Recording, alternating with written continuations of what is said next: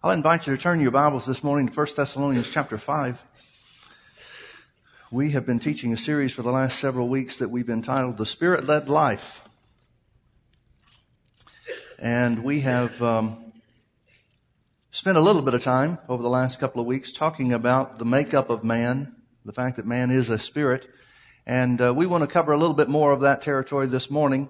Uh, and uh, then let the Holy Ghost take us where He wants us to go from there. So we'll use 1 Thessalonians chapter 5 and verse 23 as a beginning point this morning. Paul speaking by the Spirit of God said, and the very God of peace, thank God He's the God of peace. The very God of peace sanctify you or separate you wholly. Now the word holy is not H-O-L-Y, it's W-H-O-L-L-Y. In other words, entirely, completely. So he says the very God of peace, Paul's prayer is the very God of peace would sanctify us, cleanse us, separate us completely. Well, what do you mean completely, Paul? And I pray God, your whole spirit and soul and body be preserved blameless unto the coming of our Lord Jesus Christ. Now, as I mentioned, we've talked a little bit over the last couple of weeks about uh, the makeup of man. We found that man is a spirit, he has a soul, and he lives in a body. Now, the, the world is in disagreement, has been for ever, I guess, about who man is and how he's made up and, and so forth. And every now and then you'll find some new um, psychological book come out about who are we and what's our purpose and why are we here and, and all this kind of stuff. And it really comes down to understanding, uh, it comes out for the Christian, it comes down to understanding how man is made. The Bible says in the beginning that God created man in his very image. Well, what does that mean? Well, that means man is separate, is made separate and apart and different from anything else God made. God uh, didn't make man to evolve from some uh, amoeba or something that, you know, salamander or something that crawled up out of the ooze. Because that's not made in the image of God. Now what does it mean to be made in the image of God? Well, just as the Bible says God is made up of the Father, the Son, and the Holy Spirit, there are three parts to the Godhead. There are three parts to man's makeup. And those three parts are spirit, soul, and body. Now, many times in, in psychiatric circles and psychological circles, they'll talk about the soul of man, but they don't know what that is. Freud talked a lot about the soul of man, but he had no idea what it was. He just talked about something being down on the inside. And, and psychologists and psychiatrists will talk about the id and the ego and, and whatever all that's supposed to mean. Well, if you want to know what man's made like and how man is made, shouldn't we go to the one that made him? I mean, who's going to know better than God? God said that man is a spirit, he has a soul, and he lives in a body. Now, the spirit and the soul are eternal. We looked a little bit, and I, won't take time to, to go back uh, through all this. But if you weren't with us, it might do you some good to uh, to hear what was said before. But anyway, we went back into, into Luke chapter 16 where Jesus told of, a, of a, a, certain situation. He said there was a certain rich man and a certain beggar. Both of them died and both of them went to different places. It says that the beggar was in Abraham's bosom. That's what was known in the Old Testament as paradise. That's what Jesus was talking about to the, the thief on the cross. And he says, I say unto you this day, you shall be with me in paradise. King James translates it that he'll be there that day. That's not what it says. He says, I say unto you today, thou shalt be with me in paradise. Well, three days later, Jesus met him in paradise. So that's where the, the beggar went. He went to Abraham's bosom, which was known as paradise. The rich man died and he was in hell. Now we see that their mental faculties were still intact. The rich man looked up and he saw Abraham and he saw Lazarus, the beggar that was in his bosom. Well, he recognized him. That's a part of the mental function, isn't it? You don't recognize people from your spirit, you recognize them from your intellect. He, his emotions were intact because he was tormented in this flame. He wanted Abraham to have Lazarus come and dip uh, the tip of his finger in water and come to cool his tongue because he was tormented in that flame. So his emotions are intact. He recognizes that he's being tormented. His will is intact because he identifies what he wants Abraham to have Lazarus do.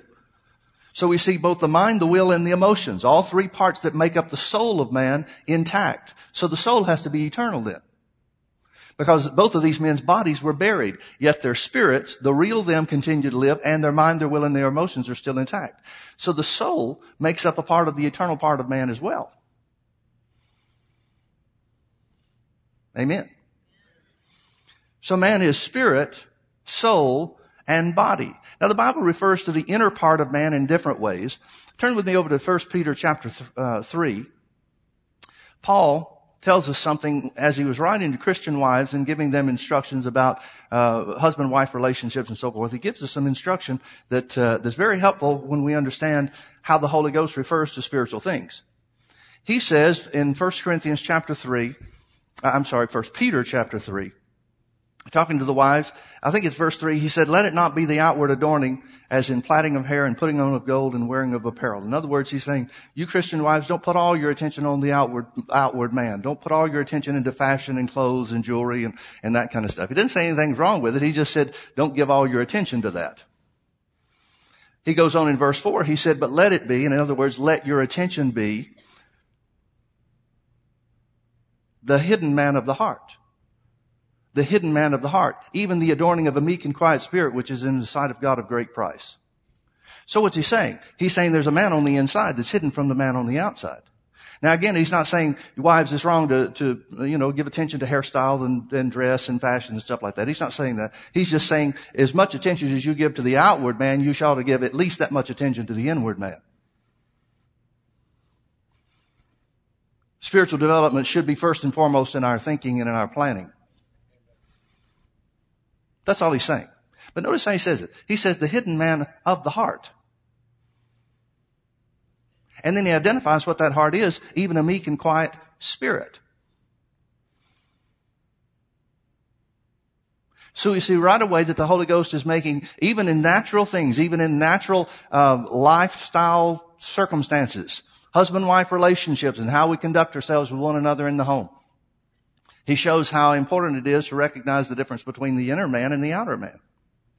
The hidden man of the heart or the spirit part of man and the flesh. Folks, that should dominate everything that we do.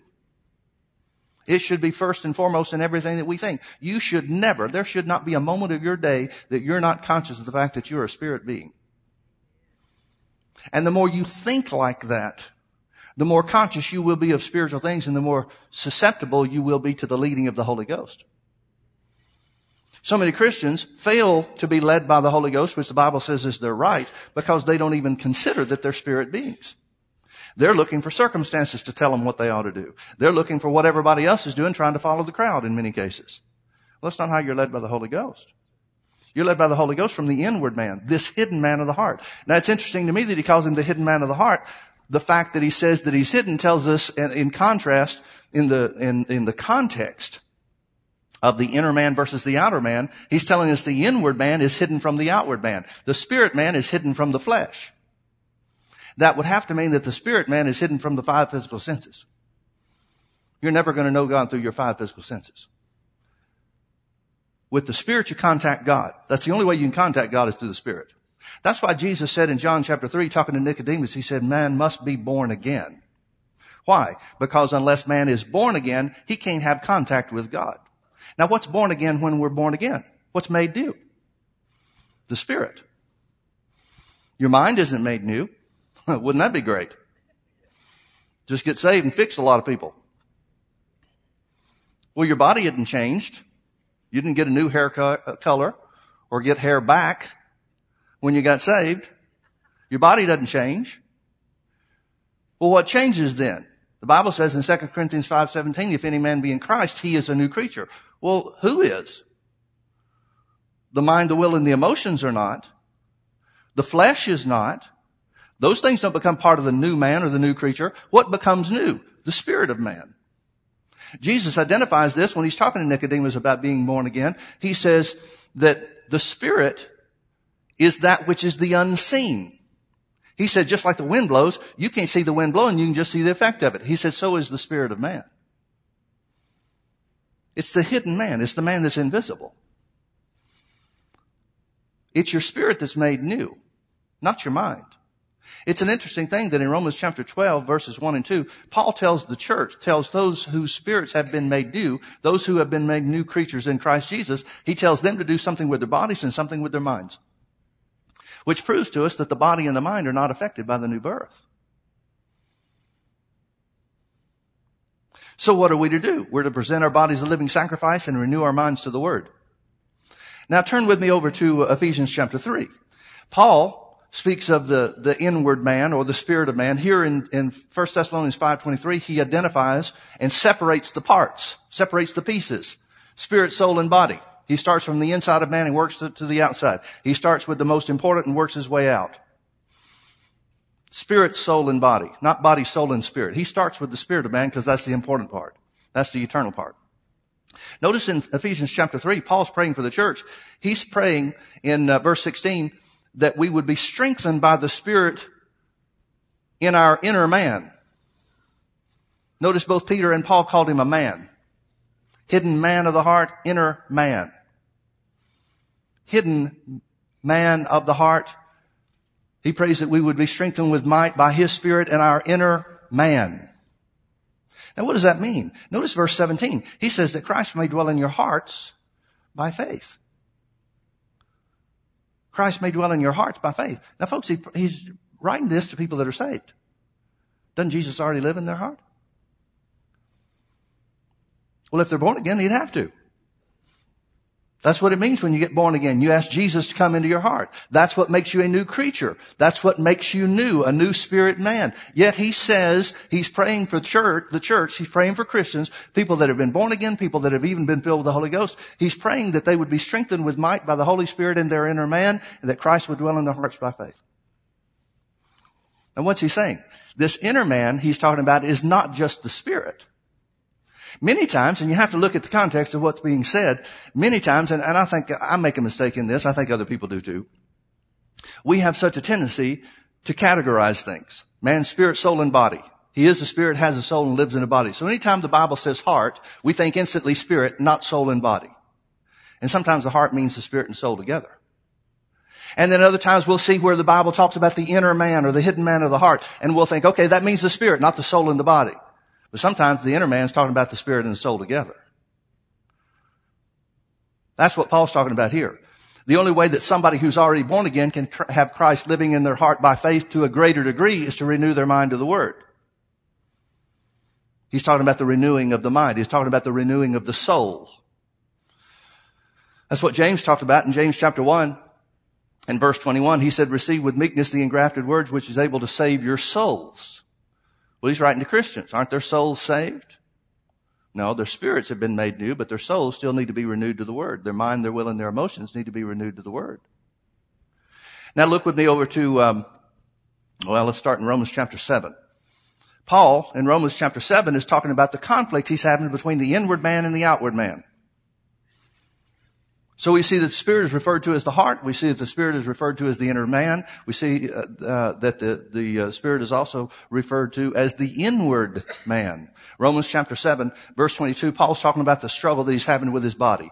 I'm sure glad Paul had some trouble. That's encouraging to me. He learned how to overcome his body. And he's teaching us how to as well. But he talks about the conflict. He says there's a war going on between my flesh and the real me. I, the man on the inside wants to do the right thing, but the flesh wants to do the wrong thing. And sometimes the flesh is pulling me into things that the man on the inside resents. And have you ever had that experience? well, if not, it means you're yielding to your body full time. Well, we understand what he's talking about there, don't we? What does he say? Notice Romans chapter 7 verse 22. He said, but I delight in the law of God after the inward man. Now to the Ephesians, he wrote about the inner man. Peter wrote about the hidden man of the heart. Now Paul writes about the inward man. The inward man.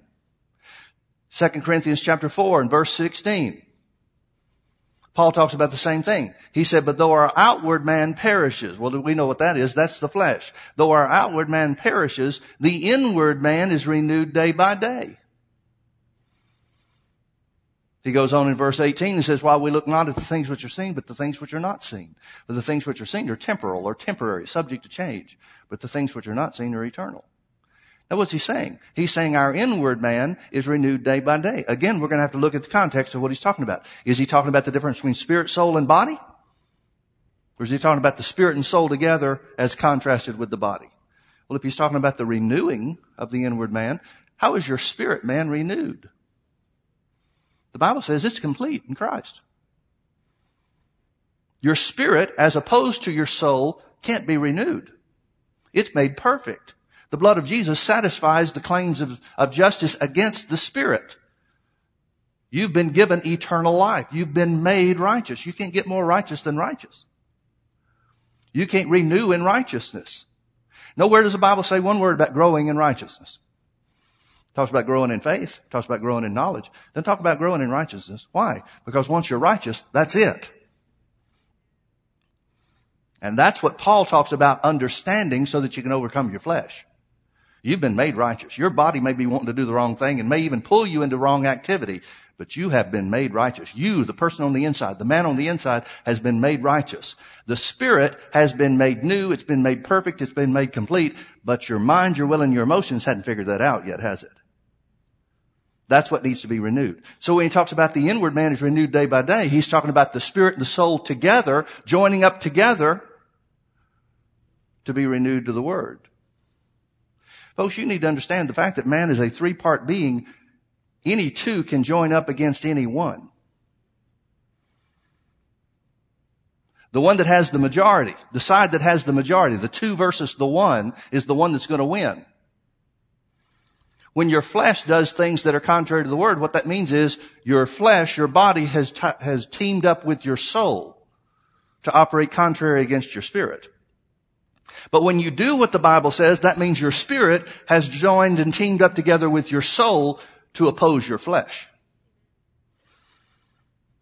The soul's always the swing vote. It's always the swing vote. That's why it's so important to renew your mind to the Word. Because it's going to be voting many, many times every day.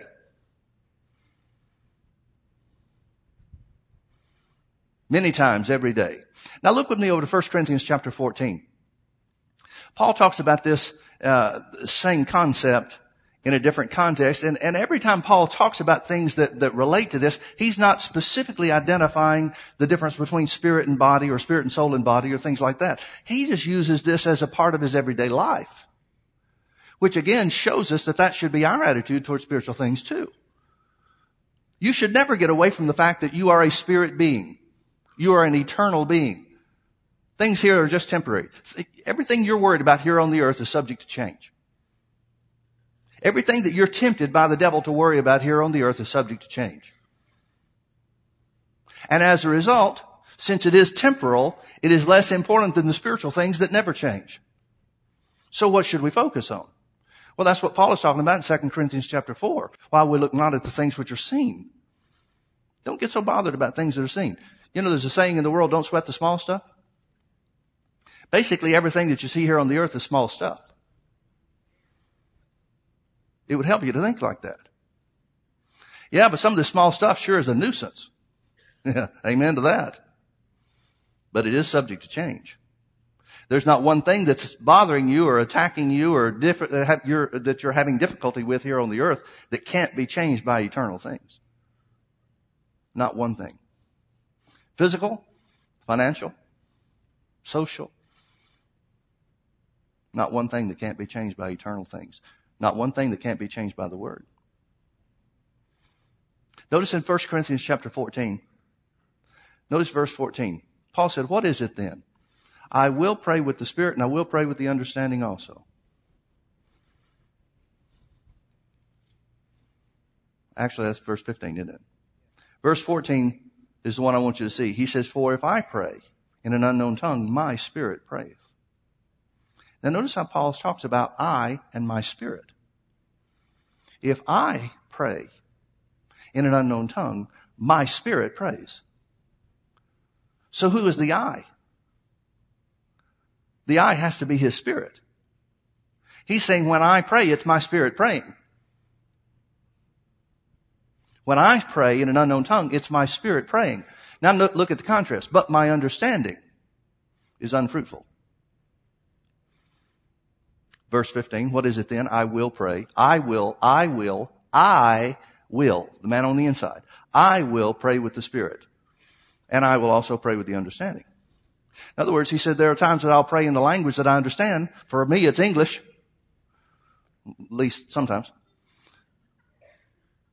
By that I mean I sometimes understand English. When I pray in English, I understand what I'm saying because my mind's involved. my understanding is hooked up with my prayer. But when I pray with other tongues, my mind doesn't have anything to do with it. It's coming straight from my heart. Jesus said in John chapter 7, speaking of the, this experience, he said uh, uh, that the, the Spirit of God in us would be like rivers of living water coming out of our belly. Now, the King James uses the word belly. Another translation uses innermost being. In other words, he's talking about your spirit. So when you speak with other tongues, it's coming from your spirit. And this is where the Holy Ghost lives. He lives on the inside. He doesn't live in your head.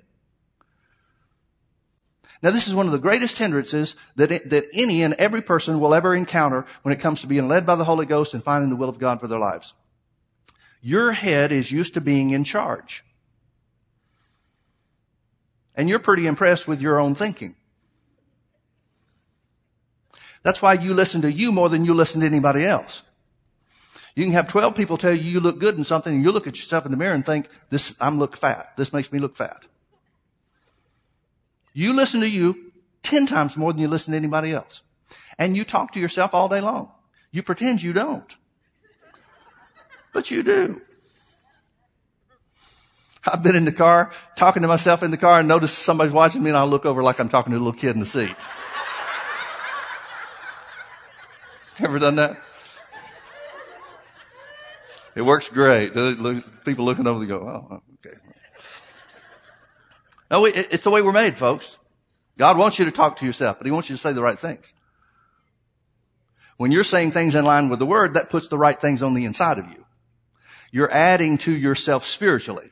When you're selling yourself the wrong things, you're adding to yourself the things of the world, which are in contrast to and conflict with, conflict with your spirit. So notice what Paul says. Paul says, for if I pray in an unknown tongue, my spirit prays.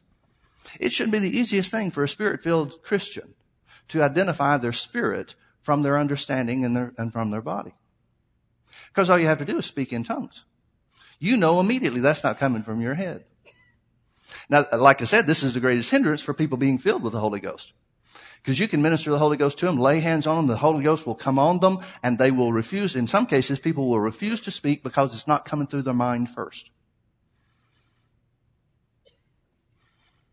You gotta learn to shut your mind off to certain things, certain spiritual things. So Paul says, if I pray in an unknown tongue, my spirit prays. It's my spirit that's praying when the tongues are coming out of my mouth. Well, how's that supernatural? If Paul's saying he's doing the speaking in tongues, where's the supernatural part? The supernatural part is the utterance. The supernatural part is the what that's being said. That doesn't come from you. That comes from the Holy Ghost. This is exactly what Acts 2 4 means when it says, and they were all filled with the Spirit, and they began to speak with other tongues. Who did the speaking with other tongues? They did. As the Spirit gave them utterance. The supernatural part is the what's being said in tongues, not who's doing the talking. I'm doing the talking. I know when I was first filled with the Holy Ghost, didn't have any instruction, didn't know much about what I was doing at all, just prayed to be, to, uh, to receive and to be filled with uh, the Holy Spirit by my bedside. And, uh, so I did, and, and I spoke with some, some things, I said some things that I didn't understand. There was no feeling associated with it. There was no emotion associated with it. It just, I just, okay, this is what people do, so I just started doing it. And as soon as I did that for a few seconds, there was this voice that came to my mind.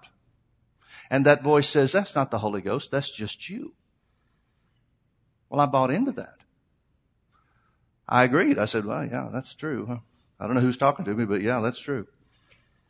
This isn't the Holy Ghost, this is just me. Well, it never was supposed to be the Holy Ghost, folks. You are the one that speaks in other tongues. And when I got a little bit of instruction, I realized that the devil held me back for several weeks. That was the devil that came to my mind. Folks, the devil doesn't live in your head. At least he's not supposed to. There are voices that come to your mind. The devil speaks to your mind. He doesn't live in your mind. And the Holy Ghost doesn't live in your mind either. So Paul said, if I pray in an unknown tongue, my spirit prays. But my understanding is unfruitful. So he's saying that the speaking with tongues comes from the inside, the inward man, the inner man, the hidden man of the heart, whichever one you want to use, they're all scriptural terms. He says these things are coming from the inner man, the spirit of man, and it's not coming through your head. That's why when you when you're speaking in tongues, you can go about your business. You can carry on uh, uh, different business activities. I know that um, uh, there was, uh, well, before we started the church, we were still traveling, doing some uh, ministry in in the, uh, the United States and in overseas, and we were up in um, the northeastern part of the country, up in upstate New York, and we were in a Methodist church, and um, didn't really expect Methodists to be open to the Holy Spirit. So before we got there, I wasn't really planning to say a whole lot about it. Didn't want to create controversy or conflict or problem for the pastor. We got there and they had advertised our meeting as times of refreshing from the Lord. I thought, well, not much choice in it now, is there? I don't know if they know what that means, but we're going to have to let them have the truth. So we wound up having a revival. We wound up getting a lot of people filled with the Holy Ghost. And one night, it was a, it was the funniest things. You know, sometimes the Holy Ghost will lead you to do things you don't even know you're doing them there was a uh, it was a smaller auditorium than what we have here, and, and there was an altar rail, real pretty altar rail, had a little cushion thing on top of it, you know, where you come, and you kneel down on it, and you can kind of lean on it with your with your uh, elbows, make it real comfortable when you pray, you know. And so anyway, there was a uh, I was on the platform, and there were people on the on the pews, and um, uh, and nobody'd sit up front. It was, it was like you know, the splash zone with Shamu or something. You, you didn't want to be close. And so I'd come off the platform. I, I mean, I was isolated. I was as far away from people as, as halfway back in the auditorium. And, and, you know, the, the crowd was pretty well full from their point back, but I felt like I was, you know, isolated. And so I'd come off the platform. I'd come stand down on the floor and walk and, you know, get as close to the people as I could and, and, uh, and teach and, and that kind of stuff. And uh, so anyway, there was uh, uh, at the end of the service, first night, the first time that we went this direction, I, I didn't start it on the first day. I was, I was afraid to. And the Lord really dealt with me on the second day and I thought, all right, well, I'm going to have to tell them, you know, what the Bible really means about times of refreshing. So I started talking about the Holy Ghost a lot. And at the end of the service, I gave people an opportunity to be filled with the Holy Spirit. Well, nobody wanted to move. I mean, nobody wanted to move. And so I was uh, down on the floor and I was talking about certain things and I sat down on this altar rail. Well, I had no idea this was the sacred rail. I had no idea. I mean, here I am putting my rear end on their most holy place. I remember hearing a collective gasp through the church, but I, I didn't think anything about it. I didn't know what it was. So anyway, I'm sitting on their altar rail and, and, and the look on the face, I noticed everybody's look changed. I mean, everybody's going, you know, like this. They paid lots of money. They raised money especially for that altar rail. And I'm, I mean, that represented God to them. I thought it was just a comfortable place to sit. I didn't know. So anyway, I'm sitting on their altar rail and I start telling people, I said, now, when you speak with other tongues, it comes from your spirit. It doesn't come from your mind. I said, for example, you know as well as I do that there is no way in the world that you could speak in English and think one thing and say another because you've got to think about the words that come out of your mouth. And I gave them the example. You could be thinking about, you know, do this. Count one to ten in your mind. And when I say so, say your name. Well, I did so and everybody said their name. And I said, what happened to your count? Well, everybody said, well, you, you can't count and talk at the same time. Why? Because it's coming through your mind. And so I said, well, that's the way it works with the Holy Spirit, or it works just the opposite that way with tongues. When you speak with other tongues, you can be speaking from the inside of you, the inner man, the spirit of man, and you can carry on things in your mind. You can, you can count, you can do all kinds of things. Well, I couldn't get anybody to come up front. I couldn't get anybody to to uh, uh, to to come to receive the Holy Ghost. Everybody was too afraid to move. So, I, but I knew that I was supposed to minister the Holy Ghost. So I just said, well, all right. In, if somebody did, here's how we would do it. And I, I came to realize later that the testimony later on was that there were, you know, 10 or 15 people back in the auditorium that wouldn't have moved, but they were doing what I was t- telling them to do from where they were. And so anyway, one guy came up the next day and he said, uh, he said, you know, he said, uh, that, that counting in your head while you're speaking in tongues, he said, that really works. He said, I work as the general manager down at the Chevrolet dealership here in town. And he said, I was speaking in tongues in my office all day long, just carry on and, and doing the ad machine and doing, doing the, the deals and stuff like that. He said, it never affected my speaking in tongues. Well, I gave that testimony. Didn't tell who said it or all the details for anybody to know who it was because nobody wanted to be outed in this Methodist church. But I told enough for people to get it, and from that point on, then then little by little people started coming. We wound up getting all almost every one of the leaders in the church and many of the other folks filled with the Holy Ghost Because we explain the difference between something coming from your spirit and something coming from your mind. That's what Paul's saying. Now, are you still there in, Rome, in uh, 1 Corinthians chapter 14? Notice Paul says, for if I, verse 14 again, for if I pray in an unknown tongue, my spirit prays. But my understanding is unfruitful. What is it then? I, the man on the inside, I will pray with the spirit and I will pray with the understanding also. Now notice verse 18. He said, for I speak with tongues more than you all. Who does the talking in tongues? I do. The man on the inside. The man on the inside. I'm the one that does it. That's what Paul is saying. He's making a differentiation between the inner man, the eternal man, and the outer man or the flesh. It doesn't come through your flesh. Now, as I said, this is one of the greatest hindrances to spiritual things. Look with me over to 1 Corinthians chapter 2. 1 Corinthians chapter 2. Let me show you why this verse is true. I'm sure you're familiar with this verse, but let me show you why it's true. 1 Corinthians chapter 2 and verse 14. It says, But the natural man receiveth not the things of the Spirit of God, for they are foolishness unto him. Neither can he, because these things are spiritually discerned. Now, who's the natural man? Well, we know that's the flesh. Certainly that's the flesh. But you don't perceive the Spirit of God through your flesh anyway. You don't even try. Nobody sticks your hand out and says, let's see if I can feel God. Now the natural man that he's talking about is the unrenewed mind teamed up with the flesh. Remember, it's always going to be two against one, one way or the other. Spirit, soul, and body. It's your soul that's the swing vote. He's saying the unrenewed mind, the natural thinking mind, can't understand the things of the Spirit of God. Now folks, one of the reasons that the Lord really wanted me to teach this series is because there's a huge difference between living as a Christian with knowledge of the Word and living from your spirit. Let me say that again. There's a huge difference between living as a Christian with knowledge of the Word and living from your spirit. Huge difference. And it all comes down to which side your mind teams up with.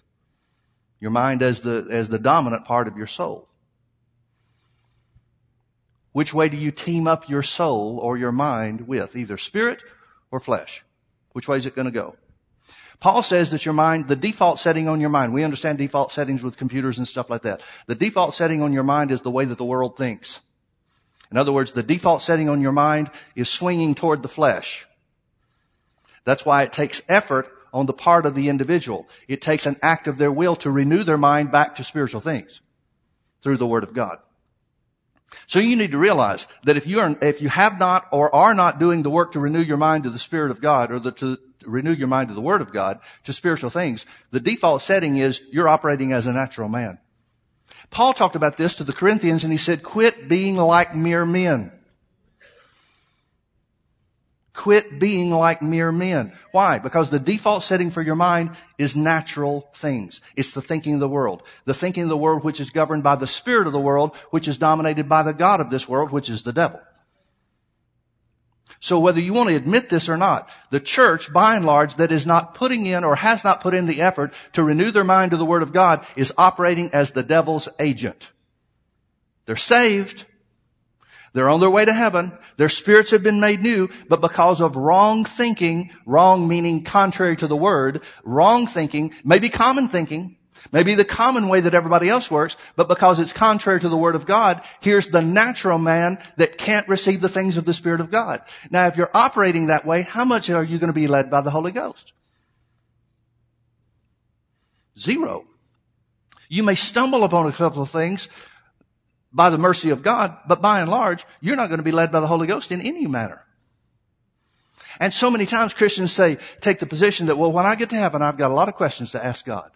Well, I'm sure He's got a few for you. Like, why didn't you renew your mind to the Word like the Bible said to?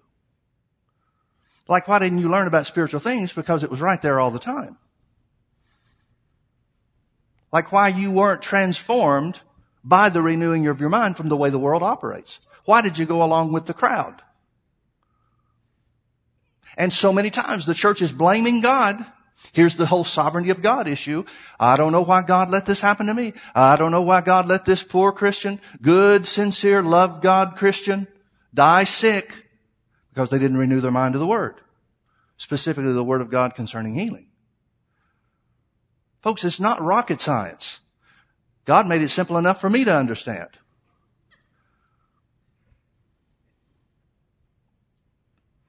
But it's the mind, it's the natural mind and that's the natural man he's talking about. The natural man receiveth not the things of the Spirit of God. In other words, the unrenewed mind doesn't receive the things of the Spirit of God. We know that's certainly the case with the unsaved. The unsaved don't receive the things of the Spirit of God. Those things are foolishness unto him. But unless the Christian renews their mind to the Word, the, the spiritual things are going to be foolishness to him too. And how much of the church world is living like that? A big percentage. Big percentage. This is where spiritual people that are operating by the word, by and large, this is where the criticism comes from in the church. Christians who are thinking naturally. I remember um, hearing uh, something that Smith Wigglesworth, well, actually, it was George Stormont that told me the story. George Stormont was a, a man, a minister that, uh, uh, well, when we had him, he was in his 80s. This was back in uh, mid 90s, I guess, been 10 or 15 years ago almost now. Anyway, we came became acquainted with a gentleman that uh, knew Smith Wigglesworth when he was a young minister. When Brother Stormont was a young minister, Brother Wigglesworth was in his mid 80s. Uh, Wigglesworth called Stormont the Benjamin of his old age. Benjamin was the last of Jacob's sons and really dear to his heart. Well, this was kind of relationship that Wigglesworth had with Stormont. Well, when uh, when I became acquainted with him, I wanted to just suck the life out of Brother Stormont. I wanted to know everything I could find out about Wigglesworth, and um, uh, and and we became good friends. Had him out to the church several times before he went home to be with the Lord, and and um, and he said something to me that that I, it didn't so much affect me at the time, but boy, I can't tell you how many times I've thought about that since then. He said this. He said, you know, Wigglesworth was very misunderstood. Now, Wigglesworth was a guy that raised 20 some odd people from the dead in his ministry. I mean, he had miracles of faith and miracles of healing and, and, and I mean, it was phenomenal. And as a result, his, his renown was worldwide. I mean, everybody knew about this guy. Well, he was just a plumber. He was an uneducated man. He was just a plumber in England that the Holy Ghost got a hold of and, and God started doing some miraculous things through. But he said Wigglesworth was very misunderstood. He said when the Holy Ghost would come on Wigglesworth, he said, now this is not the way that he would be normally. He said he was a very loving man. He said he was very principled. And so he wouldn't put up with, with stuff that he knew was wrong. But he said he was a very loving person. He said, but the Holy Ghost would come on him and he'd get real rough with people. There were, and he told me a little bit about it, but I've heard stories about how Wigglesworth would be on a platform and somebody'd come up to be prayed for for healing. And in the middle of praying for him, he stopped and he said, I prayed for you last night, didn't I? And the guy said, yeah. He said, well, what are you doing back? And he said, well, I didn't get anything. Wigglesworth turned him around, kicked him in the seat of the pants and ran him off the platform. He said, don't come back until you're smart enough to realize you got something. Well, people didn't understand that faith says it's mine no matter whether the circumstances say so or not. Well, that didn't sit real well with everybody. You know? And there was a time that Brother Stormont told me about that he went to uh, to minister to a uh, to a guy. He was in a certain town in in England, and uh, the pastor asked him if he would go visit somebody in their home that was sick, and and this guy was a prominent person in town, and uh, that type of thing. So he went and anywhere, anyway, um, Wigglesworth got there and, and uh, got real rough with the guy. Here the guy is, is, is in a sick bed and, um, and, and he was trying to really run a game on God. The sick guy was. You know, I'll, I'll buy this for the church. I'll do this, that, and the other. Well, Wigglesworth, the Spirit of God came on him, Brother Stormont said, and, and Brother Stormont was with him on this occasion. He said, Spirit of God came on him and he said he just got real rough with him. He said he picked this guy up out of the bed and threw him back down on there and, and told him that, um, that what he was doing was, was of the devil and this kind of stuff. Just got real rough with him and left. Well, it shook that guy into the reality of what he was doing. The guy wound up getting healed. Some days later, before Wills was even left town. But anyway, he said, uh, Brother Stormont said that, uh, that when they left. And, and Brother Stormont said, I've seen him do some really, really rough things. He said, but that one shocked me. He said, so I'm, I'm just kind of stunned, you know. He said, we went back out and, um, got in the, uh, the pastor's carriage. And he said, Wigglesworth wept all the way back to the, to the parsonage. He said he wept all the way back. And he said, Lord, I, I don't know why you make me deal with that with people. I don't know why you'd have me deal with people like that. He said, you know, I don't want to. He said, I'll obey you and I'll do anything to obey you. He said, but I, I, I just don't understand why you have me deal with people like that. So see, it wasn't him. It was something the Holy Ghost came upon him with. Well, people that don't live out of their spirit, people that fail to renew their minds to the Word, don't recognize the Holy Ghost at work in things. They just judge things by their natural mind. They just judge things by, here's why I think it's supposed to be, here's how I believe it should be, and therefore they wind up opposing God, thinking they're operating righteously. That's where you get most of the criticism. That's where the Holy Ghost gets most of the criticism from the work that He does. People that are operating as natural men. Because the natural man can't receive the things of the Spirit of God. They're foolishness unto him. You're going to have to learn to set your mind aside and judge things by your heart and by the Word. Judge things from a spiritual standpoint and from the Word instead of just the way you think it ought to be. And see people that do that. This is where people get argumentative in the church. When they fail to live out of their heart, they're just living according to their unrenewed mind. Now may, their mind may be knowledgeable about the Bible. But folks, there's a difference in knowing the Bible and being renewed in spirit to it. There's a difference in having a renewed mind and just having knowledge of the Word. I can show you people with lots of degrees behind their name, and they wouldn't know the Holy Ghost if he walked into the room wearing a red hat. There's just no, there's no fellowship there. There's no recognition of spiritual things. There may be knowledge. They may have filled their minds with knowledge, but there's a difference in spiritual knowledge. That's why Paul prayed for the church that the eyes of their understanding would be enlightened. In other words, that their spiritual eyes would be opened. Because you can see things with your natural eyes and never see it spiritually. How many of you have ever been reading the word and all of a sudden something opened up and it's like, whoa, I never saw that before? Well, what happened? Your spiritual eyes were opened. You had knowledge of it, mental knowledge of it. And here's the difference between mental knowledge or mental assent and faith. You can have mental knowledge or even agree mentally that the word is true, but unless you see it from the inside, it's not going to be real to you. And this is where people get argumentative. This is where you get conflicts in the church. See, if people are living from the Spirit, you're not going to have any conflict. That doesn't mean you're going to agree on everything, but you don't have conflict over it. But the conflict comes from, no, here's what I think, here's what I believe is right, and so we're going to do it my way or else. Well, that doesn't work real well where relationships are concerned. And Christianity is all about a relationship with God and other people. So that's where you get, that's where you get argumentative about things. You can be full of knowledge and not have any recognition of the Holy Ghost whatsoever. You can be full of knowledge and not be spiritual, not have a lick of spirituality about you. That's why it comes down to renewing your mind. That means being willing to set aside your thinking and accept what the Bible says. Accept what the Bible says. Now look with me over to Romans chapter 8. Paul has just concluded talking in Romans chapter 7 about the conflict that his spirit has with his flesh. He says, I delight after the law of God in the, the inward man, I want to do right from my spirit, but I catch myself doing the wrong thing from my heart. What's the answer for that?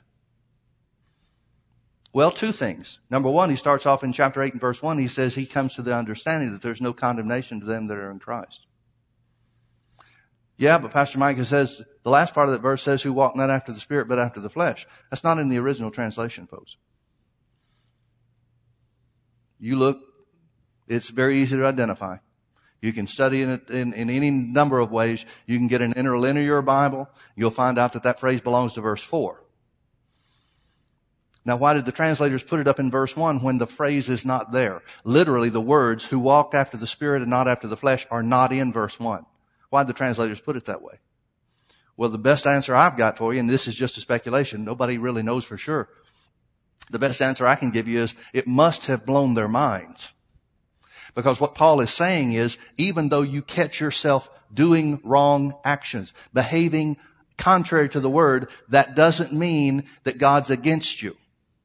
Well, how could that be true? If you've got a works mentality, how in the world could that possibly be true? Well, there's only one thing that could make that true, and that is if you've been made new spiritually. And there's a difference between the man on the inside that's been made new, that's eternal, and the flesh, which leads you into wrong action and sinful behavior. Yeah, Pastor Mike, is Paul saying that, that God's not against us if we sin? That's exactly what he's saying. And it's that knowledge that brings you to the place where you can overcome your flesh. Because if you go through your life like most of the church does, trying to get God to be on your side by not doing wrong, how are you ever going to find the power to not do wrong? But in fact, the Bible says it's just the other way around. Except that God's not against you because of the blood of Jesus, not because of what you do or don't do.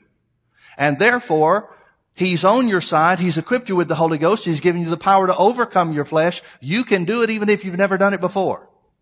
That's part of what's saying, what part of Paul is saying here. That's where he's saying the real victory in life, the Christian life is.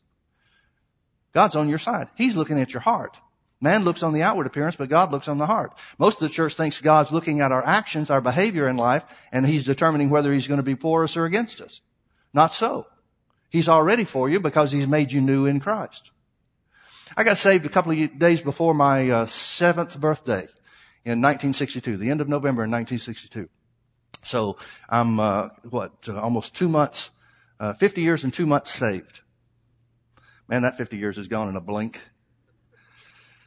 Anyway, um, not one time in those 50 years have I ever doubted my salvation. Not one time.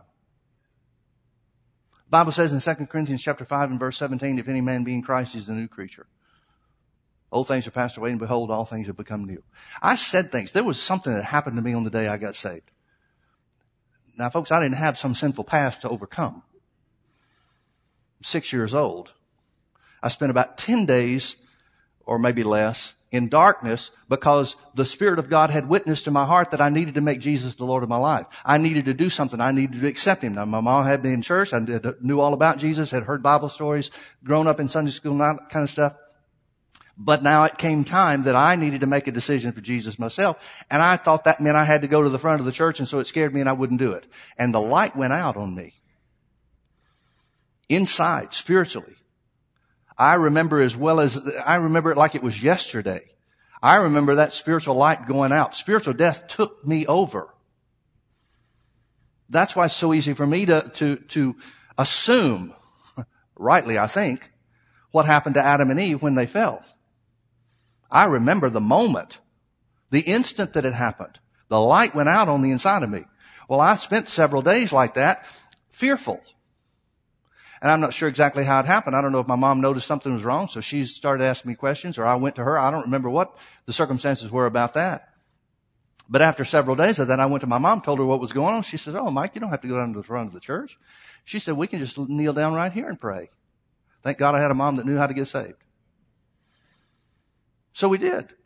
And man, something happened. Just like the light went out a few days before, the light came back on. And I said a bunch of stuff. My mom wrote things down. I, I, I guess she's still, where are you, mom? You're here somewhere, aren't you? Oh, there you are. Second row. I don't look at second row. I look beyond the second row. That's why. You used to have a, a card. You still got that card? The stuff that I said? I said things like, you know, I'm all light on the inside. And if Jesus is, is a king, that makes me a prince. And I'm, I just said a bunch of stuff, stuff that I wouldn't know at six years old. I said a bunch of stuff. I knew something happened on the inside of me. I've never doubted that. I, I can't relate to people that doubt whether or not they're really born again. I don't know what that's like. I knew something happened. I knew something changed. Now I've spent a few days wondering if I was worth God having saved me. But now I've never doubted that He did. Never. Well folks, we need to understand that's part of how we are supposed to understand and know the inward witness. See, I take everything that the Lord witnesses to my heart now and I compare it back to then. I knew that I knew that I knew. How did I know? I couldn't look on the inside of me, although it felt like I was. Although it felt like I was looking down on the inside of me and saw something happen. That's not really what happened. It was just an inward witness. That's what Paul says is part of the victory here. Romans chapter 8, notice verse 14. He says, for as many as are led by the Spirit of God, they are the sons of God. Isn't it interesting that he talks about having an understanding of being made righteous, no condemnation in Christ Jesus, and then talks about being led by the Holy Ghost? I've found the people that are most effectively led by the Holy Ghost have a great understanding of their righteousness, and vice versa. People that don't understand their righteousness, they have a real hard time ever figuring out if this is the will of God for my life. Is God really talking to me about this? Is God really leading me in this area or telling me to do that? because those are connected. Now, how's he going to lead us? Verse 16. The Spirit Himself. King James says itself, but the Holy Ghost is not an it. The Spirit Himself beareth witness with our spirits that we are the children of God. That means the number one way that the Holy Ghost is going to lead you is by this inward witness. Sometimes we call it an inward knowing. Some people try to make a distinction between those two, and I'm not sure there really is. Sometimes you're more confident in what you know than other times, but I think it's all the same inward knowing. At least it always has been for me. But see, I knew something happened. I knew something changed. Now you couldn't look at me on the outside and tell the difference. I, I, again, I don't remember how many days it was. I'm going to guess that it was maybe five days. Couldn't have been any more than seven or eight, I would guess. But I'm going to guess it was five days that I was spiritually dead. Those were the most miserable five days of my life. Because I knew I was lost. I was knew that I knew there was no hope in that present condition. And I didn't know anything to do about it. Until I talked to my mom. We knelt down and asked Jesus into my heart. Then things changed. And from that point forward, I've always known that he was there. I've always talked to him. Some of my friends had imaginary friends. I didn't. I just talked to Jesus. And son of a gun, he talked back. Who knew? Well, see, I didn't, I didn't know to expect otherwise. I didn't have a lot of t- teaching and training about God doesn't speak to you and man can't hear from God and all that kind of stuff. So Jesus always talked to me and it was always a common thing. I talked to him, he talked to me. Well, he still does, but he talks in a different way now. He talks by the inward witness. He speaks by the inward witness. Everything that I can point to that's been successful in my life has been based on the inward witness. Everything I've ever messed up on, for the most part, I can identify where I violated that inward witness and did what I wanted to do anyway. I wound up going to Bible school off an inward witness. We wound up taking my dad out to Tulsa, Oklahoma. My dad had cancer Doctors had given up on him. Wasn't anything else they could do for him. He had lung cancer and they'd removed so much of his lung you can't take, after a certain point, you can't take anymore and still uh, be alive. And they had taken all that they could and it was still there and spreading more and, and progressing. And so he finally gave God a chance. Folks, that doesn't work. That doesn't work. I, you know, I've had people say, well, Pastor Mike, you're just hard. You, you just demand that people believe. You just demand that people have faith and, and if, if they don't, then they're just going to have to die and, and, and stuff. Well, first of all, I never say things like that, but that's what sometimes people's perception is. But that's what happened with my dad. Don't think I haven't had his hit home. That's exactly what happened to my dad. My dad refused, maybe through ignorance, but refused to do what the Bible says to receive his healing, and so he didn't. And he died at 47 years of age. Is that right? 47? 46? Huh? 48? He was 48 when he died? I had no idea how young 48 was. My goodness. I was about 25 when he died and I thought, well, at least he lived a good long life. Dear Lord, what was I thinking? 48 years of age. So see, I've had this at home. And so many times people seem to have the idea that, well, God in His mercy should just make it happen. Folks, God in His mercy gave you the pattern so that it could. God in His mercy gave you His Word so that if you renew your mind to the Word, you can have the benefit and the blessing of healing. People get late in the game and say, well, I've never done what I should have done. Now I want God to make up the difference. That doesn't always work. Didn't work with him. Well, we took him out to Brother Hagin's place in, uh, in Tulsa. Took him out to healing school and I got around some of those Rhema students. It wasn't even anything that Brother Hagin said. I'd heard Brother Hagin on tapes and, and even been to his, uh, a couple of his uh, crusades, different places. But I got around those Rhema students. I, I, looked at Brother Hagin and I heard what he said and I thought, well, I could never attain to that. Why would I even want to? I, God hadn't called me to preach at that point in time. So, you know, I just thought, wow, here's somebody that God uses, but what is that to me? But I got around those Rhema students. I got around people who had been renewing their mind to the Word. I got around people who had been taught in the Word of God and were applying it in their lives. And I saw that I'm equal with them, but they've got something I don't have. I noticed that immediately. Just walking around the place, talking to people, I recognized instantly they've got something I don't have. Now I'd been saved since I was almost, since I was six years old. I'd spent five days, at that point I was 25 years old, I'd spent five days of my life unsaved. Yet they've got something I don't have. My first thought is, how'd they get it? I realized since everybody I ran into there seemed to have it, they must be getting it there. I'm pretty smart.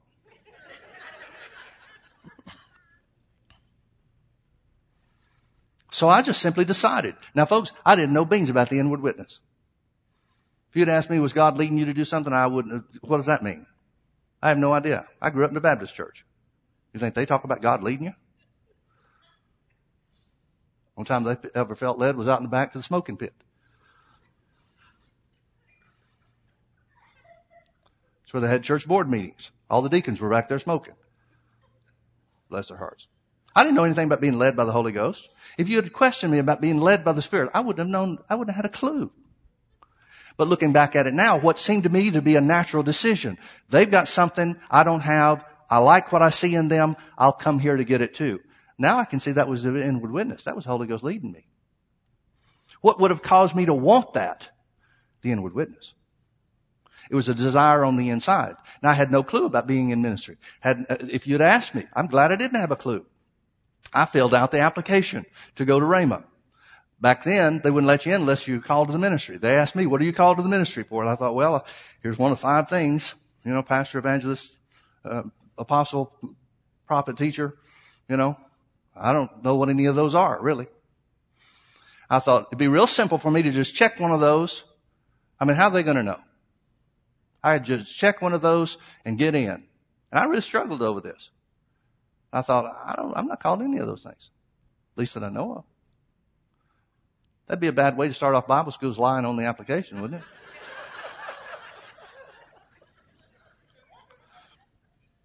So I left it blank. I just wrote out there and said, I don't know. I thought, well, that's it for that. Because they made a big deal. They only let people in that were called to the ministry. I said, I don't know. I thought that'd be it. And I got back an acceptance letter and I thought, well, then God must have blinded their eyes so they didn't see that. I don't know what happened on that. Everything that I can look at that's been a success, that's been an area of success in my life has been based on the inward witness. And that inward witness is sometimes stronger than others. Now for me at that point, that was just a slight thing, just a slight thing. Well, I just want that. Well, what did I mean I just wanted that? I don't know. It's just something on the inside wanted what they had. That was stronger when we came to start the church. A little bit. We were traveling. We'd stopped back in Tulsa. At that point in time, we'd bought, uh, we had uh, purchased a home in Tulsa, a little bitty place. And uh, we were back in town for in between some meetings, and and I was um, uh, planning to do some other things. I think I was planning to play golf one day, and I was on my way to the golf course, and uh, just decided, well, you know, I'm going to stop in to see some people at uh, uh, at Kenneth Hagin Ministries, some folks that I'd worked with in the crusade department. And so I wound up stopping there, and he said, as a matter of uh, just making a joke, about something that had happened. He said, Mike, I think God wants you to go out there and start a church. Now we, this is a joke we'd always make when we were driving through the desert somewhere and you see a little hut over there and I'd say, Roy, I think God wants you to start a church right there. This was a joke. He had no intentions of it. There was no, eh, on his part, there's no leading of the Holy Ghost for anything. He's just making the joke. Folks, God can use a lot of things that we don't even know He's using. That's why we need to be spiritually sensitive to see what God's doing rather than just make our own judgments. And so he just made the joke. He said, and we were talking about uh, a situation out here where there had been a church and it had blown up. It was a mess. And so he, because it was such trouble and such a mess, he said, Mike, I think God wants you to go out there and pastor. Well, as soon as he said that, that's exactly what dropped down on the inside of me. I knew instantly that's what I was supposed to do. I knew instantly. Now, for the previous six months, I had known there was a change coming, and I tried to make the change, I tried to figure out what the change was, and I couldn't figure it out. I'd prayed about it, couldn't get an answer. I'd had other churches offered to me. Those weren't right. But as soon as he said that, I knew instantly what I was supposed to do. I have no idea what else he said. I stayed there for another, you know, 20 minutes maybe. I have no idea what he said from that point. Because at that moment, I'm thinking exactly what he said. I know that's what God has for me to do. I'm thinking, my goodness, that's exactly what I'm supposed to do. Well, what does that mean? Then your head starts going haywire on you. Well, how am I going to move to California? We just bought a house. This is not the time to go. Went home, said something to Beth, same thing happened to her. She didn't tell me about it until several days later. And, and, what I told her was the joke that the other fellow had made. I said, yeah, he told me about such and such a church that we were scheduled to go into in not too distant future. He said, man, it's all blown up, it's torn up, pastor left, ran off with somebody, or I don't know what the situation was. It was just a mess. He said, it's such a mess. He said, Mike, I think God wants you to go out there and pastor. Well, when I said that, same thing dropped in her heart. She probably didn't hear anything else I said after that either, because we didn't compare notes till several days, later, several days later when she told me. I didn't tell her it dropped in my heart. I just said, here's what he said. Same thing happened to her. Well, that was about in August. Maybe the, uh, late, late August, I think it was. What do you do? Was it August? Is that right? It was in the summer sometime. I don't know. It was in the summer sometime. I'm not sure exactly when it was. Anyway, I immediately acted on it. I said, all right, well, if I'm going to go to California, I, I need to cancel all these meetings I've got scheduled. I canceled all these meetings and said, all right, Lord, when do we go? And he said, not yet. what do you mean not yet? I've canceled all my meetings. Nobody's sending me money. Only way we can pay our bills is offerings from meetings and stuff like that. I just canceled all those. What do you mean not yet? Maybe I should have prayed before I canceled. What do you think? We went several months. Several months. Now I'm sitting at home. I got nothing to do. I am going berserk. Absolutely stir crazy.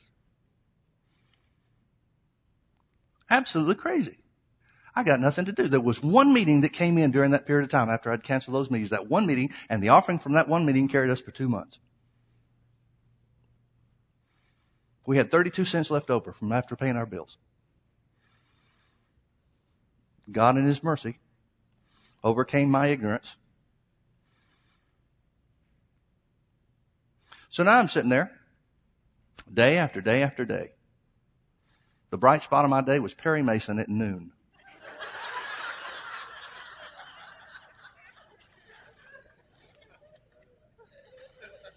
This went on week after week after week. Beth said, when are we going? I said, I don't know. So I'm sitting there every noon watching Perry Mason on TV, eating hot dogs for lunch. One day, one day, in about November, toward the middle of November, one day I sit down to watch Perry Mason turn on the TV, and the Lord said, now's the time to go. I had no idea God watched Perry Mason with me. No clue until that day. He said, now it's time to go. Man, I got excited. I turned around and I told Beth she was going to the store. When she got home, I said, it's time to go. We're leaving tomorrow. She said, I can't leave tomorrow. I said, all right, then we'll leave Monday. She said, I can't go that fast, Mike. I said, my God, we've been waiting for months. You can't go? What in the world? I said, all right, then when can you go? She said, well, it's going to take me two weeks. That's all right. Two weeks from today, then we'll go. Well, two weeks from that day, we had our stuff packed up in a U-Haul trailer and left. Every person that we had, every person that we worked with at the ministry, every person that we knew that knew anything about spiritual things, every one of them said, what in the world are you doing? I didn't know. I just had an inward witness. It's time to go. They'd always, they'd all ask me, well, where are you going to live when you get there? I don't know. We'll have to figure that out, I guess. Where are you going to start your church? I don't know. I to that out too, I guess. We knew nothing. Folks, I'm not suggesting this is what somebody else ought to do. I've had other people say, how do you start a church? I have no clue. I know what we did, but I wouldn't recommend anybody else doing that. But I knew that I knew that I knew. See, when you've got an inward witness, when you know there's something on the inside that's not you, then there's faith to operate on that. I hear other people talking about doing things like that and I think, oh dear God, they're going to fall flat on their face. Cause I don't have what they might have. Now some of them go and come back and have fallen flat on their face because they didn't really have it. And you can't give it to yourself. But because of what I knew, I had the faith to do it. See, faith always accompanies the word. And if God has spoken to you something, whether it's words that you hear, whether it's words written on the page, or whether it's just an inward witness, that's still the voice of God. Those are still the words of God. And faith is always present to accompany that. You can always have faith to act on what God has told you to do, no matter how beyond you that may seem. And so that's when it, that's the way it worked. Same thing happened with our TV ministry, folks. God spoke to me about TV a long time ago, many years before we ever did anything. I told the staff, I said, soon, one of these days we're going to have to go on TV. I said it in church a couple of times. Didn't say it much because I didn't want to do it. I don't talk about the things I don't want to do. But I did. I said a couple of things about it. One of these days we're going to have to go on TV. It's the only way to reach this area. And that's what God sent us here to do. Well, when are we going to do that? Uh, some of the staff would get excited. Paul, bless his heart, he heard about TV. He got all excited. When are we going to go on TV? I said, I don't know. Well, maybe we should start preparing for it. I said, knock yourself out.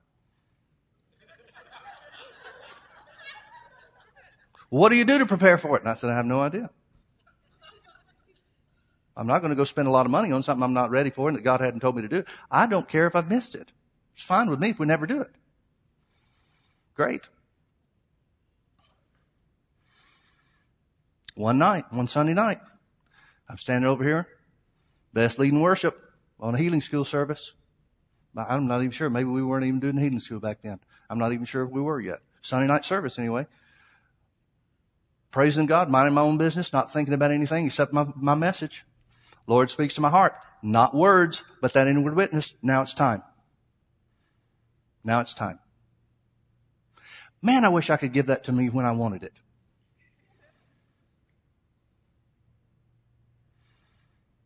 Well, we did it. Started in October of 2009. Eight. Sorry. Eight. 2008. We got in just in time for the recession. We start TV at the exact time that the economy tanks. Perfect timing. Well, it is for God.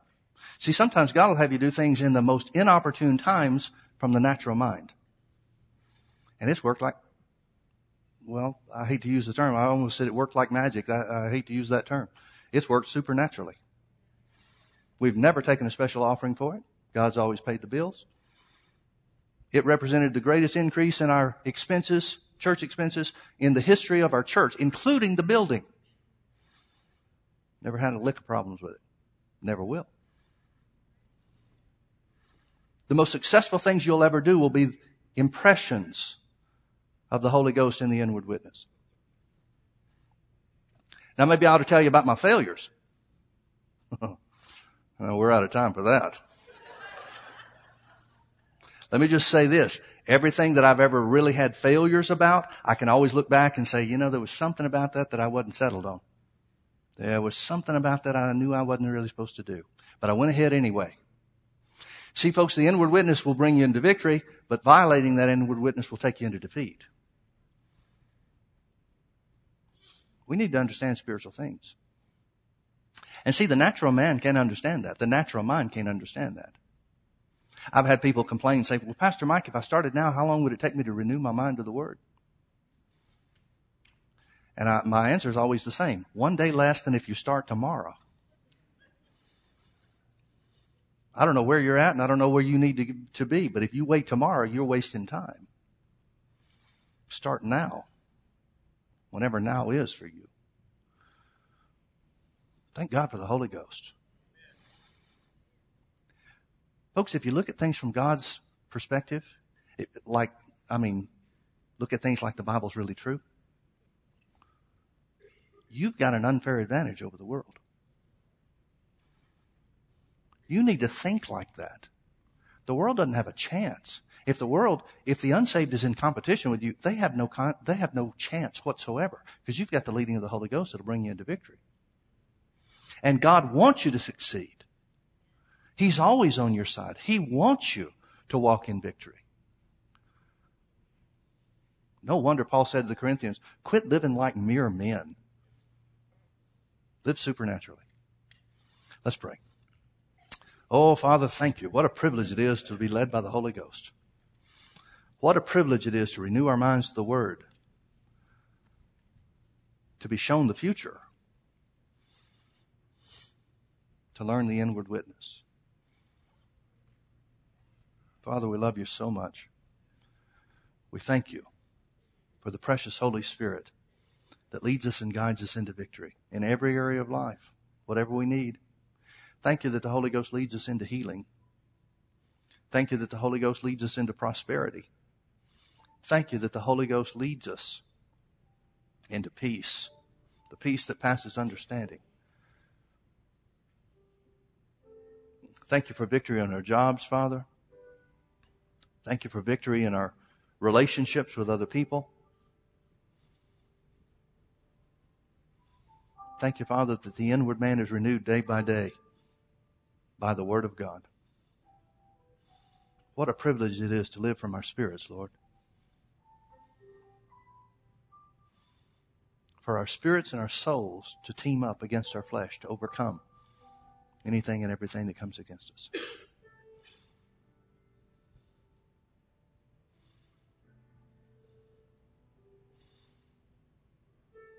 Hallelujah.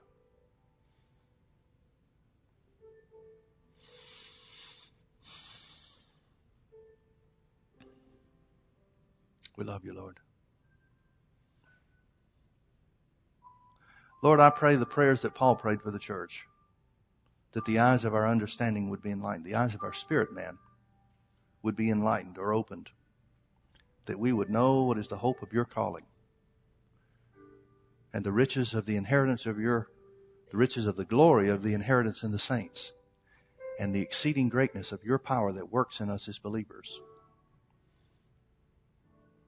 that you would strengthen us with might by your Spirit in our inner man. That Christ would dwell in our hearts by faith and that we being rooted and grounded in love would be able to comprehend with all the saints what is the length and the depth and the breadth and the height and that we would know the love of Christ which passes knowledge. Oh, Father, thank you for the equipment that we have, the supernatural equipment that we have we are supernaturally equipped with your word, which can never fail. And we are supernaturally equipped with your spirit, which guides us into victory. What a privilege it is, Father, to be led by the Spirit, to live a Spirit led life. In Jesus' precious name.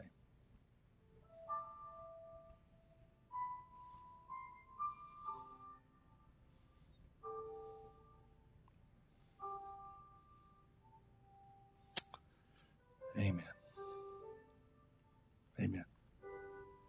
Let's all stand together. Say this after me. I am a spirit being. And I am led of the Holy Ghost. I know the voice of the Lord. I know the inward witness of the Spirit. And He always guides me and leads me into victory. In Jesus' name. Amen. Amen. Well, God bless you. Thank you for being with us. We love you. Have a great day. Hope to see you this evening.